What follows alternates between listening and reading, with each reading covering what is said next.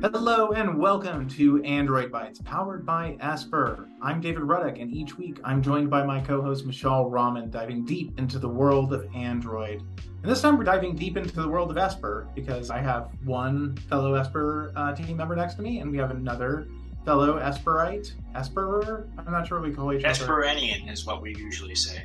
Esperenian. Okay, I like that. It's kind of fun. Sounds like an alien from Star Trek. Mishaal, would you like to introduce our guests? Yeah, thanks, David. So, as David mentioned, we have two very special guests, and of course, every guest who comes on the show is a very special guest, but these are even specialer to us because they are our colleagues. We have Nikhil Punathil and Jon West on the show today. I'd like to introduce both of you to Android Bytes. Thanks for joining. So, uh, I'll, I'll start. I'm Nikhil Punathil. I run Esper's Innovation Lab. So, that's where we do all the fun stuff and just go nuts with Android and you know everything technology.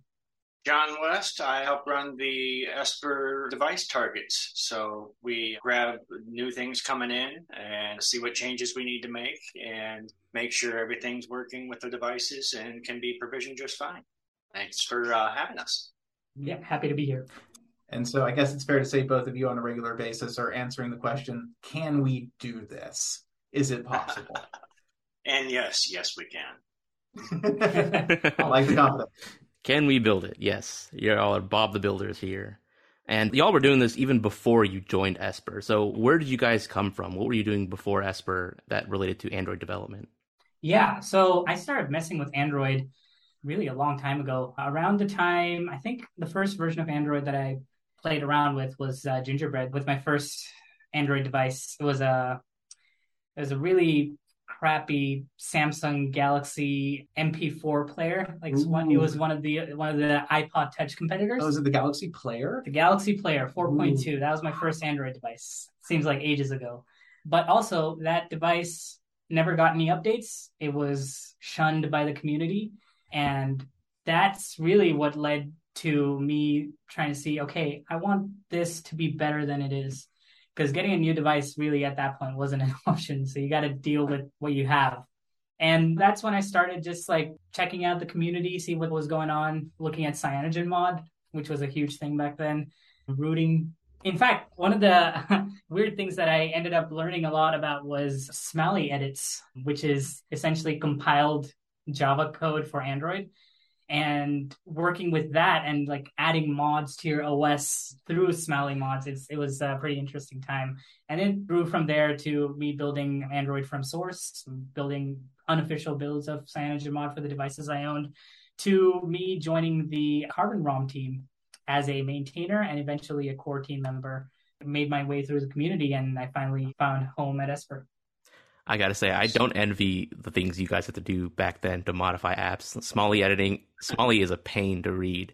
I'm so glad there are tools like JADX now that actually convert that into readable Java code, and like Jeb decompiler is so much better decompilation reverse engineering tools these days. Oh, absolutely. So, what about you, Jon? What did you do prior to joining Esper? Oh goodness, uh, you guys are gonna hate me, but probably start way back with Windows Mobile. Moved in to Android when the HTC One came out and HTC Hero came out after that.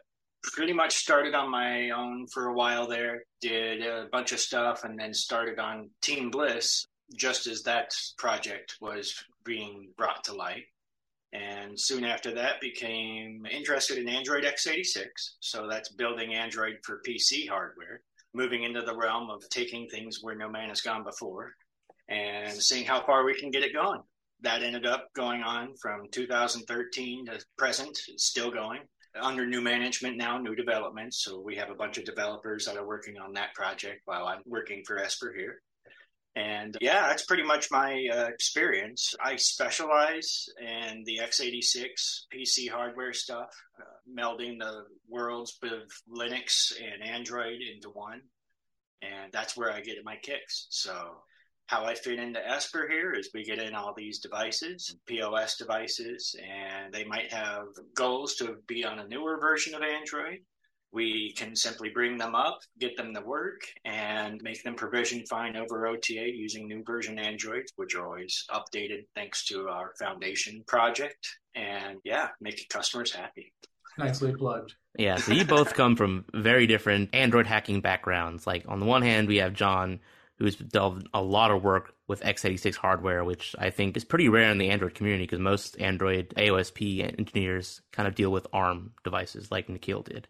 And so, like, if you want to bring Android to niche hardware, you know, you, you're going to need a lot of expertise in compiling Android, modifying Linux, reverse engineering binaries, doing all sorts of just hacky things to get Android up and running on a device where it either wasn't meant to run or you're trying to run a vanilla flavor of Android on a device that originally shipped with a heavily proprietary version with heavy modifications to the kernel.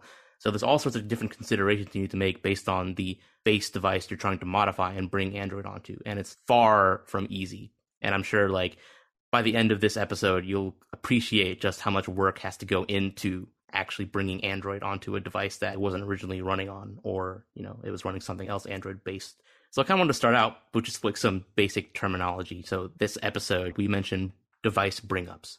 What does it mean to do a device bring up? Device bring up pretty much starts with either A, a device, or B, the released source for a device. Uh, unfortunately, in our world, we have to do it both ways because sometimes we'll get source without a device attached, or sometimes we'll get device without source attached. So either A, you're pulling the device information and parsing your device source from the device itself, or B, if source is provided, you're using that along with AOSP in order to compile Android with all the device house, vendors, uh, info, every all the information for that device in place so that it works out of the box. All right. So before we dive into the intricacies and the many ways that you got to fill in the gaps for yourself, I kind of wanted to start with a golden example of like, what's an example of where everything's done right? You basically have to just follow the step by step instructions that are listed. You don't have to go digging for something somewhere else.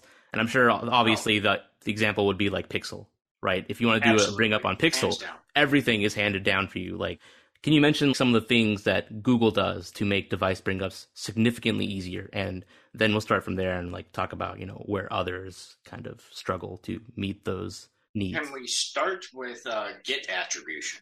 Google adds and uses proper Git attribution. So when you look at the device tree, every change that has potentially been made in the past is still intact within that Git history. This uh, includes things that have been added and taken away, or support that has yet to be added can be found on their Git or their Gerrit.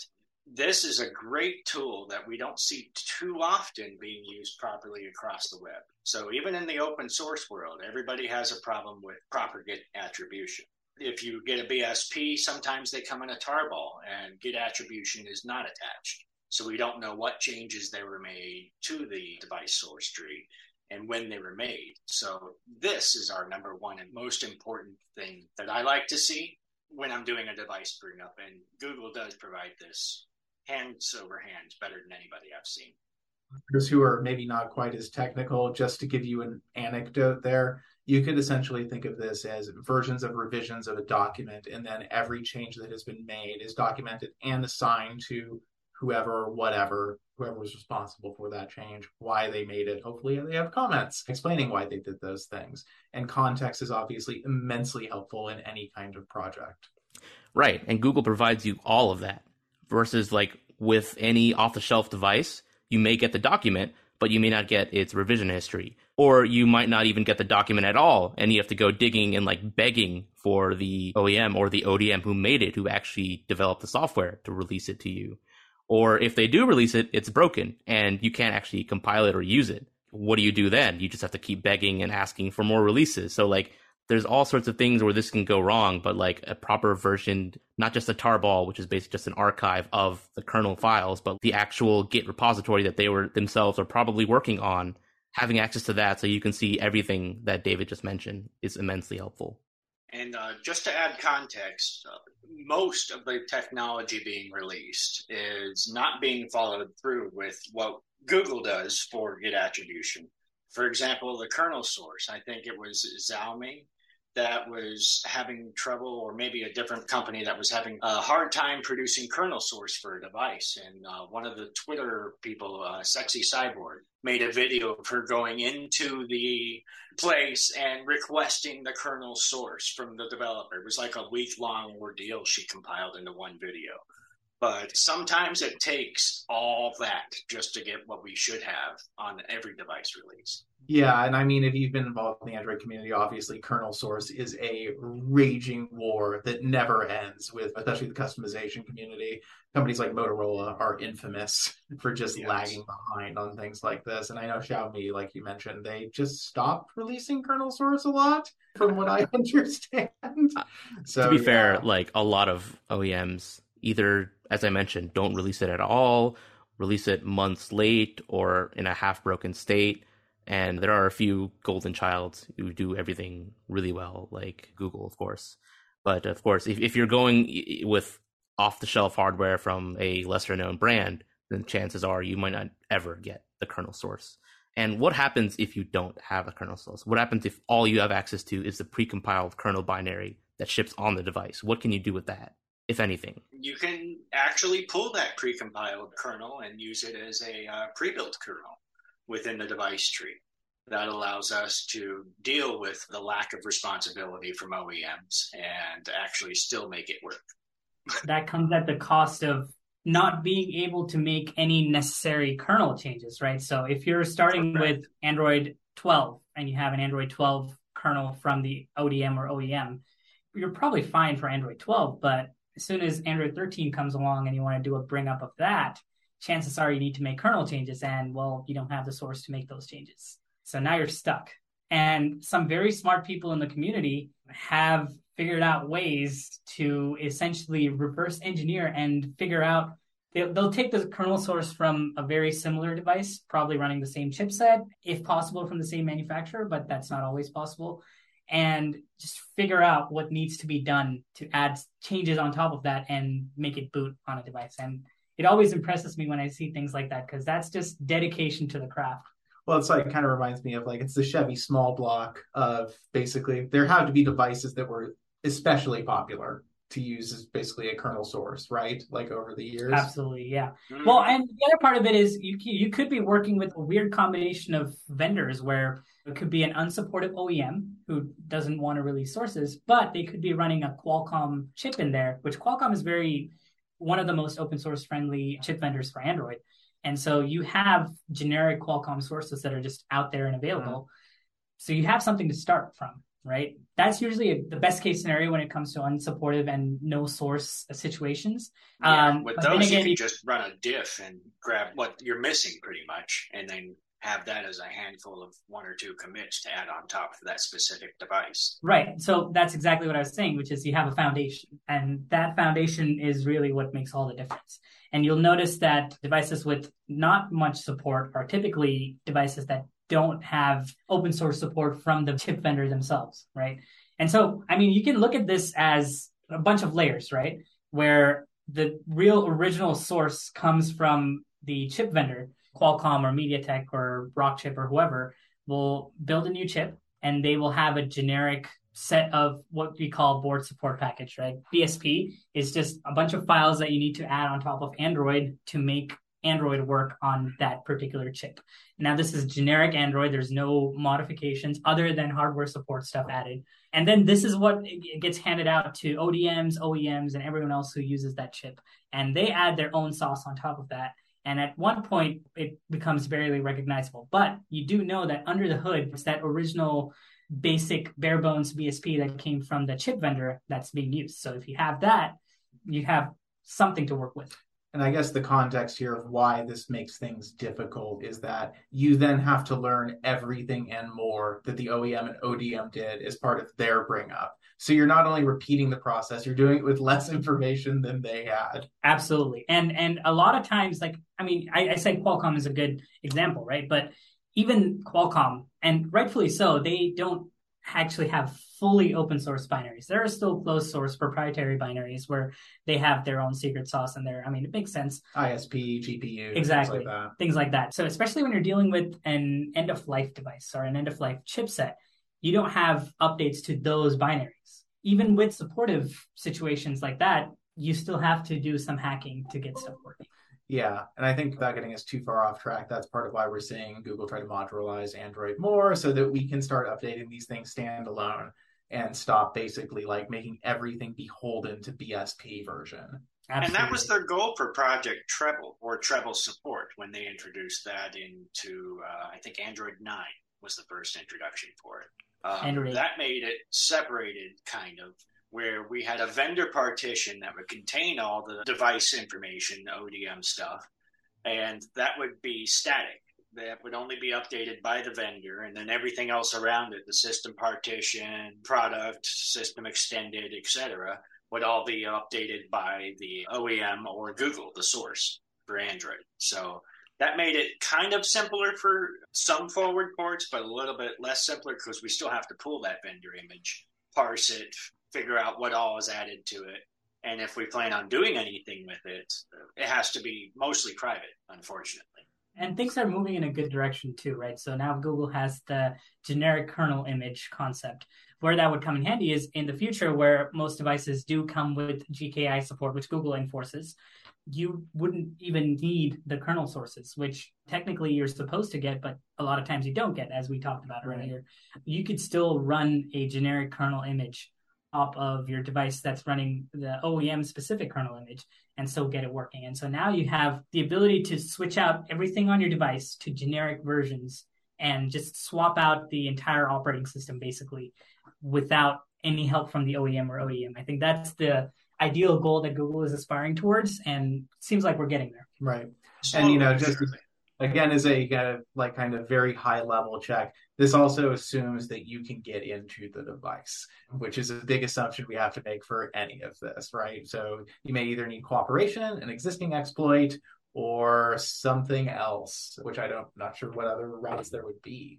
Well, there's a few ways, right? So, at least in a professional space, when it comes to Android devices and building AOSP, you have two situations. One is where you have the BSP, the whole package that the ODM uses themselves or gives out to other people who need it, right? In that situation, the images you build and the output really is something that you can term as a whole package, meaning like the entire operating system files, including stuff outside of Android that is needed by Android, but it's technically not Android. It's not a full system image. Right. Bootloader and other in the device. You have all of that, and you will basically use whatever flashing process that the chip vendor has determined for their board to flash it. And at that point, you're acting like the ODM, right? You're doing what they would do in the factory. And so that's a more clean process. But in the community and as a consumer, you don't really get access to that with any OEM, really. Right? And so at that point, you're working with AOSP and you're working with whatever sources they've dropped, and you're just building what you need to swap out and bring it up to a new version of Android or update whatever you need to update and leave those other auxiliary partitions just untouched. So there's like two levels to this. We briefly touched upon Project Treble before jumping into generic kernel image and then, you know, this topic. But I kind of wanted to step back and focus more on Project Treble because it's such an important part of what makes device bringups pre treble versus post treble so different.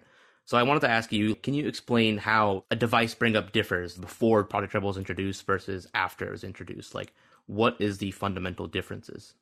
Pre-Treble, everything was pretty much built into system as root. So all of your device information, all of the vendor applications were all included in one system partition on the device. Post treble, all of that is separated into a system, a product, a system extended, and a vendor partition where you have access to all the separate parts, but they're mounted within the system a little bit differently and separated on the device themselves.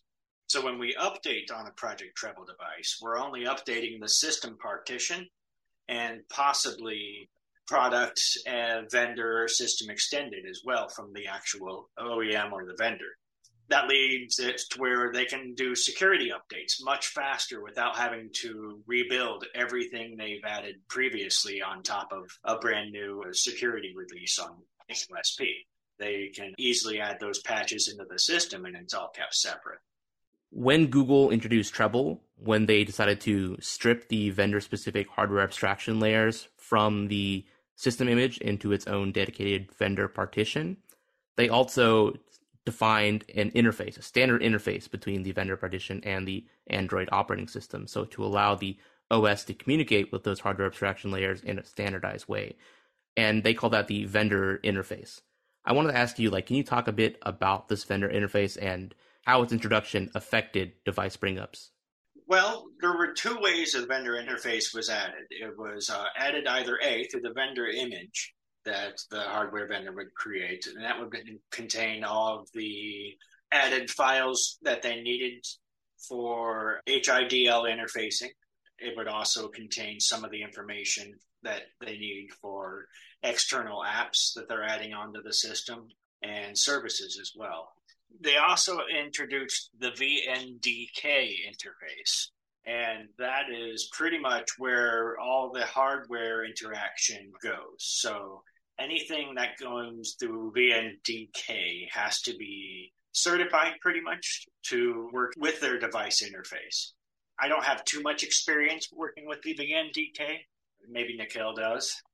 The VNDK is less talked about aspect of Treble. You know, when we say Treble, talk about Project Treble, typically you talk about how things are separated between system and vendor.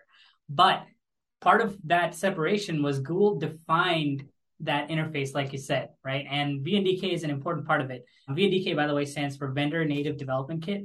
And what it basically does is it gives these ODMs and chipset vendors a standardized way to define their HALs and their hardware support libraries.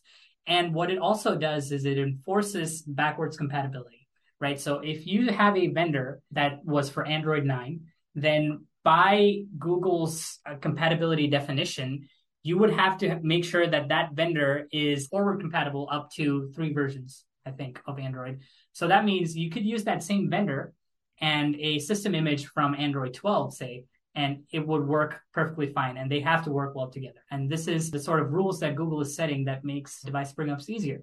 So if you have a device that doesn't get updated that often, it's running on Android 10 and you want to run Android 13 on it, you don't really have to mess with the vendor layer at all maybe perhaps slight modifications depending on device specific quirks. But for the most part, you can leave that vendor part untouched and work on the upper layer, so to speak. And and that really is the beauty of Treble, is there's definitions now and there's standardization of this communication between system and vendor. And I guess is a good way to describe that really how the hardware abstracts itself to software and says, I can do this, I can do that, and here's how you call that. Right. Essentially. Like the camera can zoom, therefore you should have a hook in here for your vendor specific camera implementation if you have a special one for Zoom. Uh, not to get into Google or Android camera APIs because that's a whole other thing. But in general, conceptually, is that kind of the way that works? Right. And it doesn't really block manufacturers or Google from implementing new things. It just makes sure that when you do implement new things, you have to make sure that it doesn't break compatibility with the older versions of the VNDK. Right. So that's why you see, I think if you're in the Android community now, newer versions of Android, especially like custom ROMs, are dropping much sooner.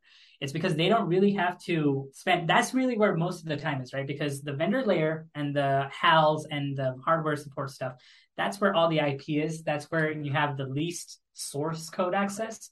And so that's where you have to do the most hacks. And hacks are usually trial and error and usually take a lot of time. And people who do this for free in their free time tend to not have much free time. That's really what helped things get better over the years, especially with Treble, because you don't really have to do much anymore for example, if you're waiting on OnePlus to drop their Android 13 builds, you can still get Android 13 as a custom ROM on your device while you wait for that Android 13. And when it does drop, you can have a newer build with uses that updated vendor that's more suited for Android 13. A lot of times that updated vendor will have updated firmware for the device, etc. So kernel image, that type of stuff technically yeah, generic system. In the OnePlus example with their recent devices, things are getting more complicated with the Google requirements freeze program. So a lot of modern flagship devices are now actually shipping older vendor software implementations that were built for an older release. So for example, a device that launched with Android 12 that upgrades to Android 13 might still be using the same vendor software implementation that was developed for Android 12 when it upgrades. And that's a quirk of Google requirements freeze. We talked about that before, but I don't want to get into the exact nitty gritty of that aspect right now. But I kind of want to touch upon a bit more on the genericization of the interface between the hardware abstraction layers and the OS and why that's so important. So let's say pre Project Treble, if you were to try to just flash an AOSP system image onto the device and have it boot up, if the OEM of that device had some custom hardware and they wrote their hardware abstraction layer in a non-standard way that AOSP wouldn't be able to interface with it, then when you boot up AOSP, that piece of hardware that that abstraction layer was written for just might not work or might just crash. So like if you had a camera and you were expecting it to boot up when you open up the AOSP camera app, you might just get nothing. You might see nothing at all. And that's obviously a huge problem because you're dealing with fundamental hardware components of a device that you would expect to work out of the box.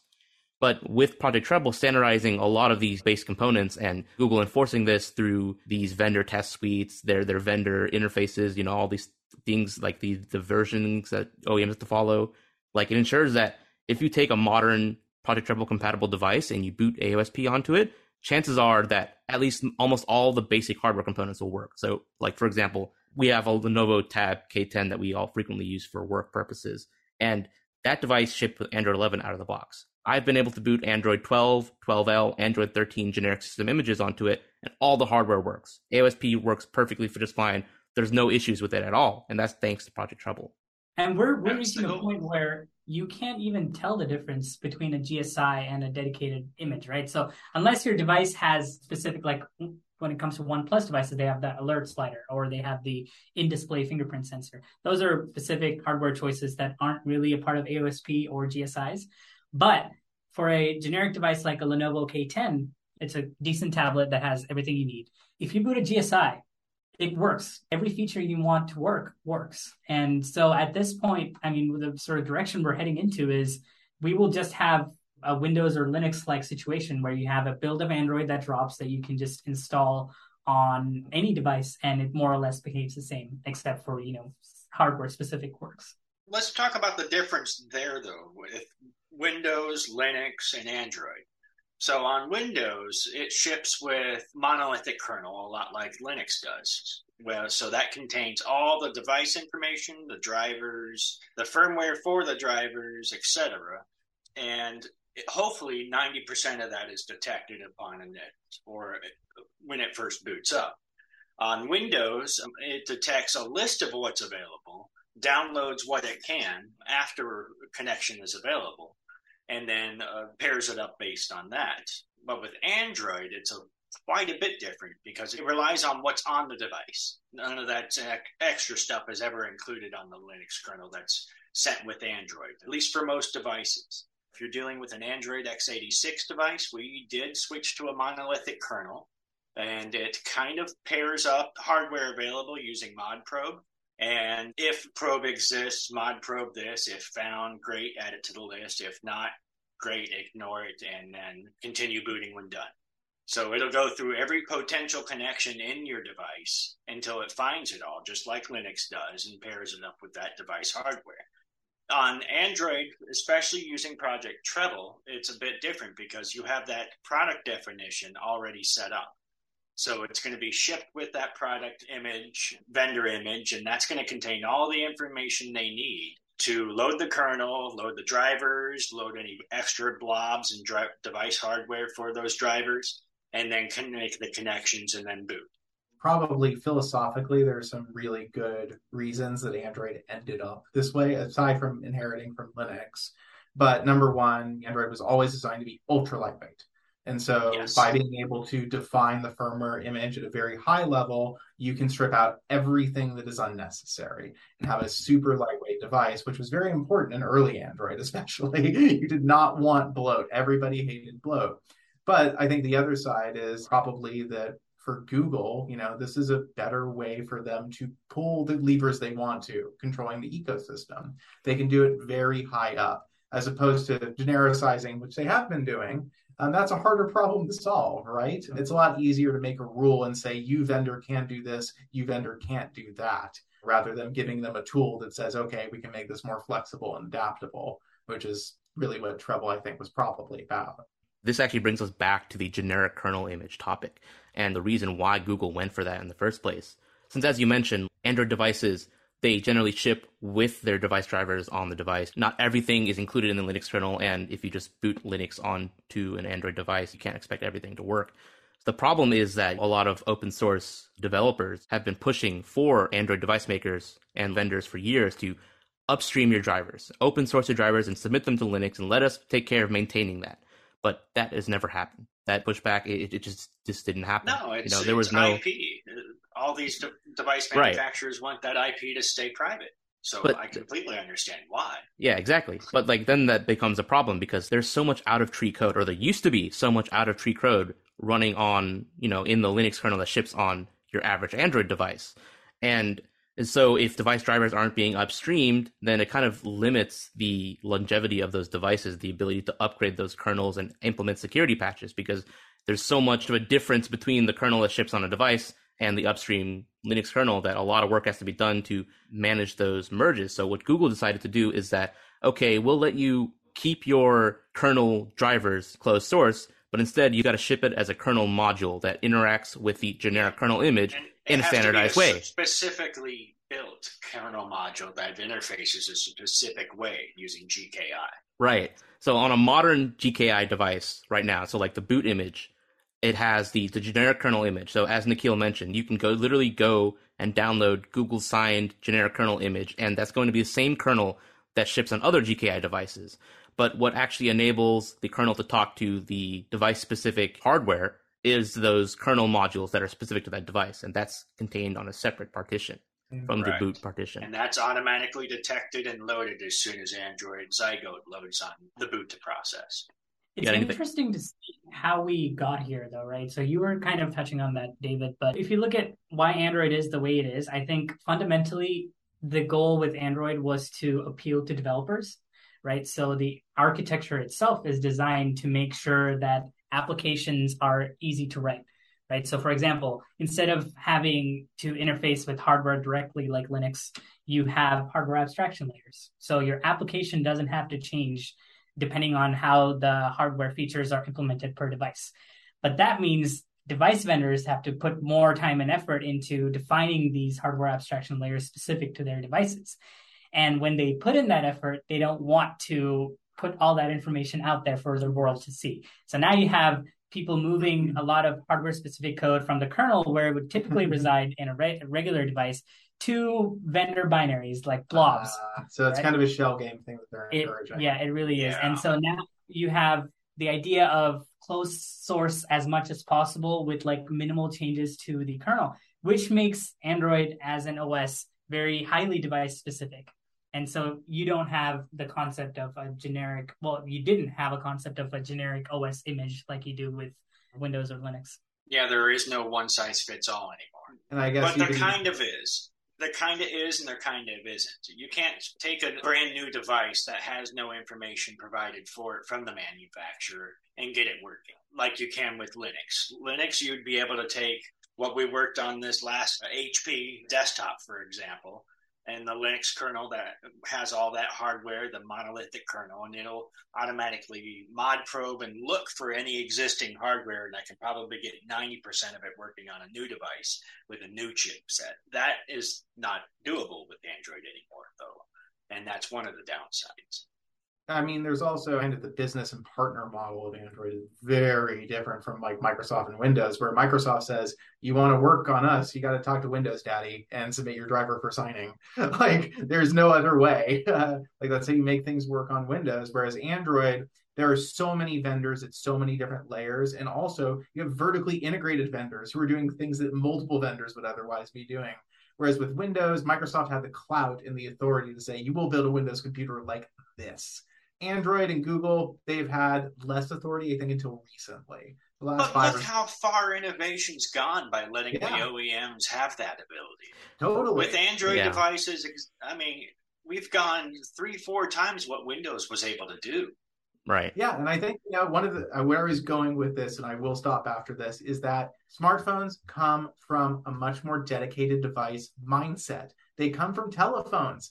Telephones did a very limited number of things. They just started doing more and more and more of them. And so the smarter telephones got, you needed firmware on them, right? They got smart enough that you had to have an operating system on your telephone. And so they come from that world of this is a device with a list of features that does these things. You rely on it for that. Windows comes from this is a computer, you use it to make stuff. And I think that actually informed probably the way manufacturers look at firmware for these devices. They probably looked at, especially early on, as fixed in place. I make a product, it has firmware, it stays stable, which is in our world something many people expect. But in the consumer world, especially when it comes to general computing devices, no, they expect they get better. And Android has started to do that with smartphones, obviously, but that's a pretty big sea change, I think. Yeah. David, you mentioned that you know it's true that Google has less of an iron grip over AOSP and Android than Microsoft does over Windows, but they still do have a very sizable control, especially when it comes to requirements to getting new Android versions up and running or certified on an older device.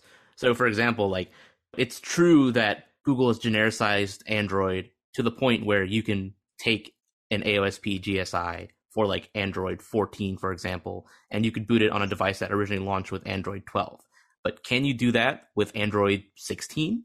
Maybe not, because Google tends to only support backward compatibility for three letter upgrades. So, like, if you have a device that launches with Android 12, Google will make sure that Android 15 won't include any new requirements that break backward compatibility with Android devices all the way back to Android 12 but they don't guarantee any backward compatibility after that. It's generally just three letter upgrades. And you can kind of see this extended across everywhere.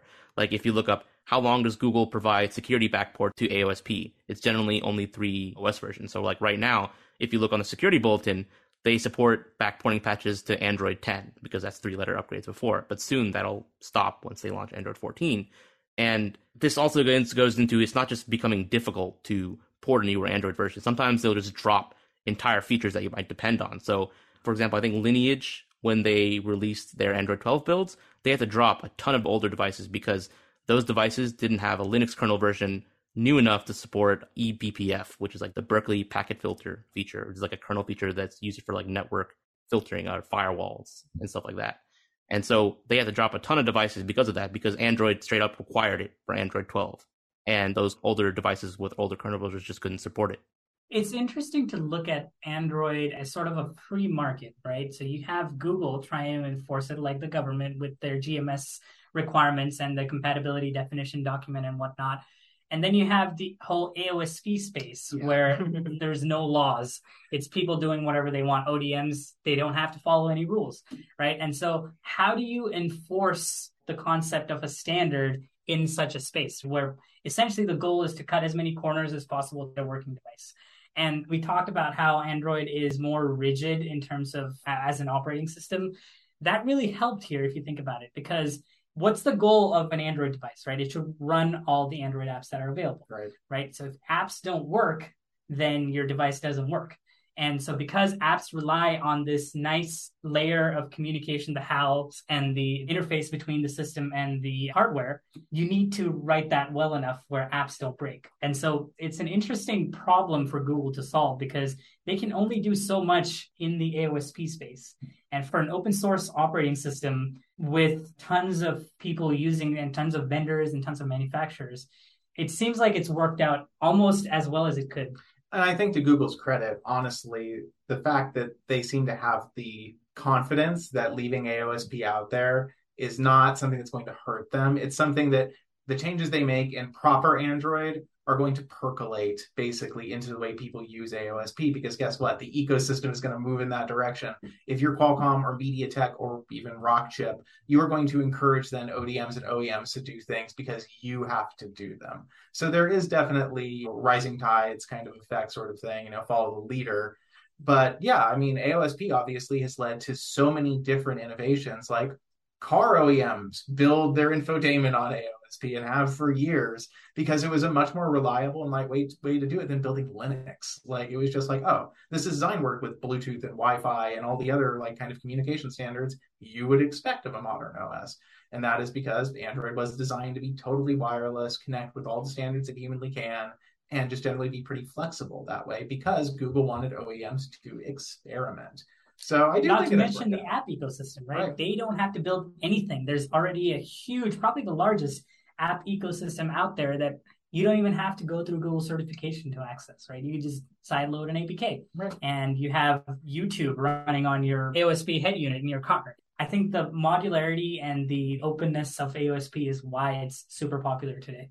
Well, just this is a small caveat on that. A lot of apps will require your device to have GMS or Google Mobile Services in order to access the APIs provided through it. Our previous episode on Google Play Services covers that in detail if you want to learn more. And yeah, I also wanted to kind of caveat something I mentioned before. You know, I mentioned that Google makes it difficult to support new Android versions. They drop support for older features if they update their requirements after three letter up versions, but it's not impossible. Like David mentioned, the AOSP is a wild, wild west. You can do whatever you want. If you have the technical knowledge and expertise, you can bring up Android for as many versions as you want. If you have extensive Linux kernel experience, you could keep porting newer versions of Linux onto an older device. Like, it's not impossible. It's just really, really, really freaking hard. You can also do both and backport Linux modularity from a monolithic kernel into a newer Android type build. And this is a lot of what we see happening with our work here at Esper and elsewhere in the community for all like Android x86, Project Waydroid, those types of projects. Yeah, and with the community, you see these exceptional cases, right, where you have devices that were launched with ice cream sandwich running Android 13 or and Jelly Bean running Android 13. It's it's insane, and how these developers get Android like a new version of Android came out 10 years after the last update was issued to that device, working as if it was built by the OEM. And that's the beauty of open source. Hey man, my HTC Hero was updated for like 10 years thanks to the community. Oh, do you remember the HTC HD2, that legendary phone that would never die? The one with the slide out different operating systems. that was one of those that first came with Windows Mobile, I think, too. Yep. the device I've worked with a lot it was the Sony Xperia Z1 and that beast was up I think the last update Sony gave it was 5.1 Is that Snapdragon 801? 800 800. was, Wow. yeah, 800. Okay. yeah, the first Kryo chip yeah uh, last I checked it was Android 12 right so from 5 to 12 this people have been uh, I think I was involved all the way until Android 10 and after that, other people have taken over and just uh, kept updating in Android 11, Android 12. In fact, the whole Sony platform is one of a great example of the community is coming together and just so giving life to a legacy device. And you know, this this kind of gets into the question of like, why can't we extend Android forever? And I think one of the reasons is Android, unlike Linux and Windows, does not run on devices that are like easily air gapped from the internet. Android doesn't really work without the internet. Let's be real. An Android device without internet is kind of a brick, unless you want to use it as a word processor or a calculator or something. That means though, you have to keep up with the internet. And that's like Mishaal, you bring up that part of Linux kernel for firewall, like packet handling. That is an example of things that you just like, well, somebody would have to build it and nobody's going to do it. And that's just kind of part of the ever evolving nature of connected and cloud technology. If your device can't talk to the systems that it needs to to do those things anymore, you get stuck. And that's what happened with the HTC Hero, I believe. Basically, it couldn't talk to the Google servers anymore to like get like Wi-Fi credentials, basically, so it wouldn't get certificate. And you'd have to connect it via an Ethernet cable over USB, OTG, and even then that didn't really work right. Like we had Ryan, one of our editors, try to do this at AP, and it was just a nightmare to try to even get this phone to load Gmail. but yeah, it's different than a Windows computer. You can buy a 20 year old Windows computer, open up Internet Explorer, and probably get parts of the internet to mostly load or download Chrome, whatever, you know? Well, I think we are at about time. This was a wonderful chat about, you know, I mean, I learned a lot in the last hour, quite frankly, about the practicalities of building AOSP, which is really at Esper what we do on a daily basis. Take things that run what you wouldn't probably, Google wouldn't call Android, but that for everybody else's purposes, yeah, they run Android. And there are some things that you do have to change. You know, Jon um, works on our x86 foundation product, and obviously that is so unusual in the world of Android. We and it does things- use a monolithic kernel, so that's the project that melds everything together in some mashup quality. Yeah, So, and I had no idea. Best of Linux, best of Android, and we make it work. peanut butter and jelly. So, if you are interested in learning about building from AOSP and like what it takes to make a device or to make a device work the way you want, come talk to us. Esper.io. All right. Thanks, David. And thank you, Jon and Nikhil, for joining us. And uh, we do this with all our guests. We wanted to ask you now, like, where can people follow you if they want to follow your work online or see where you tweet or do whatever?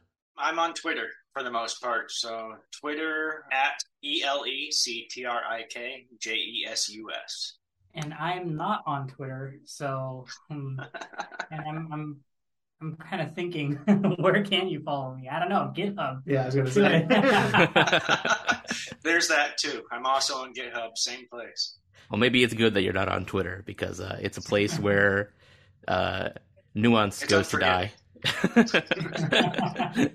All right. Well, this show is a place where nuance doesn't die. We love talking to experts every week or, you know, every other week, kind of a regular schedule right now about Android, AOSP, the whole ecosystem and platform. So thank you again, both of you, for joining us to talk about, you know, device bring ups. And I hope those of you listening learned a thing or two about this.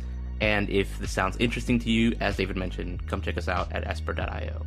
Now show some interest. We want to do more of these.